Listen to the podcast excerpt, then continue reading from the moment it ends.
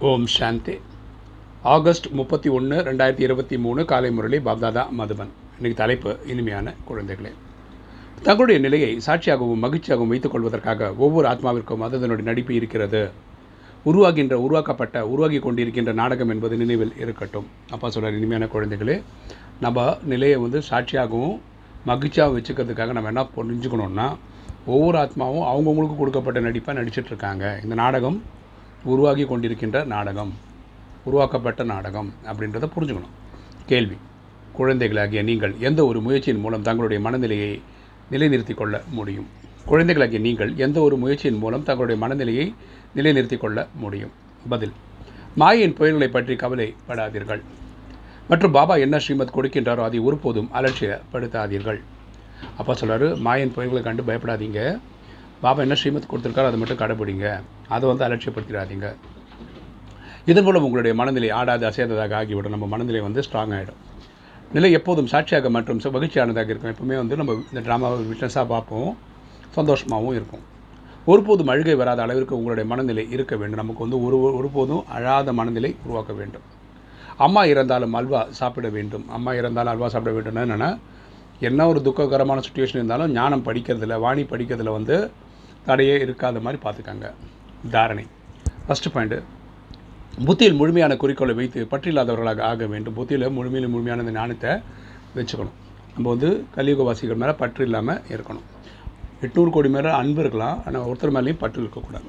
இந்த சுடுகாடை மறந்து பாபாவை நினைவு செய்ய வேண்டும். இந்த கலியுகம் சுடுகாடு. இது மேலே நமக்கு எந்த ஒரு பற்றும் இருக்கக்கூடாது. ஆன்மீக மற்றும் உலகாய சேவை செய்ய வேண்டும். நம்ம வந்து ஆன்மீக சேவை செய்யணும்.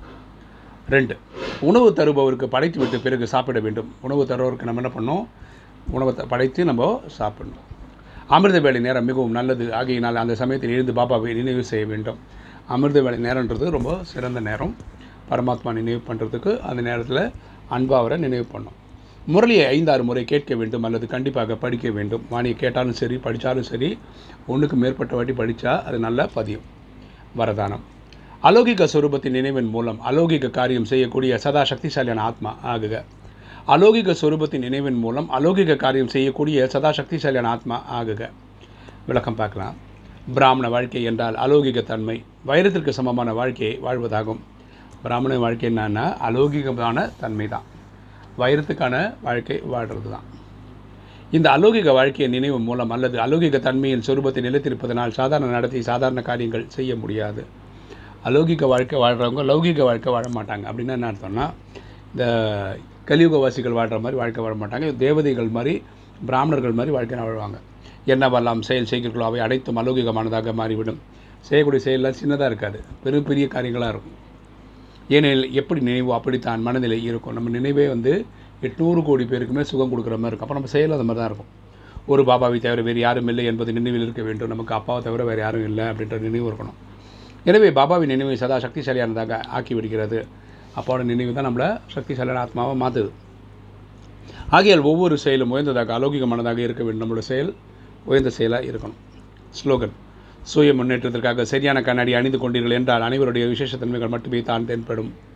சுய முன்னேற்றத்துக்காக சரியான கண்ணாடி அணிந்து கொண்டீர்கள் என்றால் அனைவருடைய விசேஷத்தன்மைகள் மட்டும்தான் தென்படும்.